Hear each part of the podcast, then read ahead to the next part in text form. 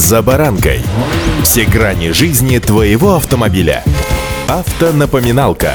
Комментарии экспертов. Советы по обслуживанию автомобилей в программе «За баранкой». Правила дорожного движения, как живой организм или регулируемая система, постоянно меняется. Следить за ними необходимо строго, ежедневно. Как находясь в потоке автомобилей, так и следить за их обновлениями. С вами за баранка Александр Карпов. Здравствуйте. Автонапоминалка.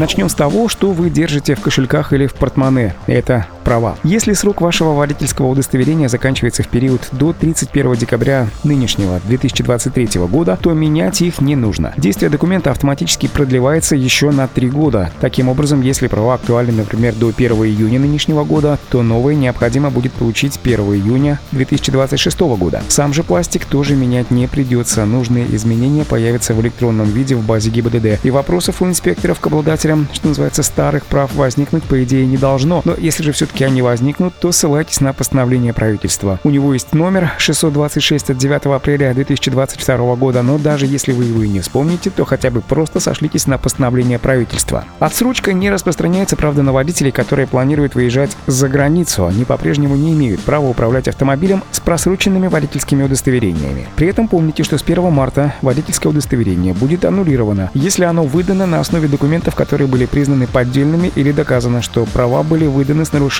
правил. Помимо этого, у водителя выявятся еще и медицинские противопоказания для управления транспортным средством, или водитель не придет на внеочередное обязательное медицинское свидетельствование, ну, например, при поступлении сведений об аннулировании медицинского заключения. На практике это будет выглядеть примерно так. Врач, впервые выявляющий у пациента заболевание, с которым необходимо запретить управление транспортным средством, ну, например, расстройство, связанное с употреблением психоактивных веществ, или заболевание, при котором можно управлять автомобилем с ограничениями, например, серьезно снизилось зрение, информацию об этом передает в единую информационную систему здравоохранения. Действующая медицинская справка, разумеется, в данном случае аннулируется. Водителя, соответственно, обяжут пройти внеочередное медицинское свидетельствование. Только после этого он сможет оформить новые права с учетом произошедших изменений в состоянии своего здоровья.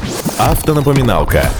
Напомню, что проходить медкомиссию и получать справку об отсутствии противопоказаний к управлению транспортным средством по-прежнему необходимо. Просто теперь можно не бояться потерять документ, поскольку с 1 марта нужную информацию ГИБДД будет запрашивать в электронном виде напрямую через Минздрав. Но в первое время, пока система будет проходить, что называется, обкатку по старинке, лучше все-таки иметь ее с собой, чтобы у ГИБДД не возникало лишних вопросов. Если водитель отказался проходить медицинское освидетельствование и сел за руль нетрезвым, ему будет запрещено сдавать экзамен в ГИБДД в течение года после решения суда о лишении прав. Так, с 1 марта вступает в силу поправки к приказу 365 о введении в действие водительского удостоверения, и права будут оформлять без штрих-кода на обратной стороне. Первоначально предполагалось, что штрих-код должен был упростить работу сотрудников ГИБДД, поскольку в нем содержатся сведения о том, где, кому и как были выданы соответствующие права. Но на практике выяснилось, что штрих-кодом мало кто пользуется. Напомню, что экзамен на получение прав тоже изменится. В частности, будет изменена его практическая часть. Все испытания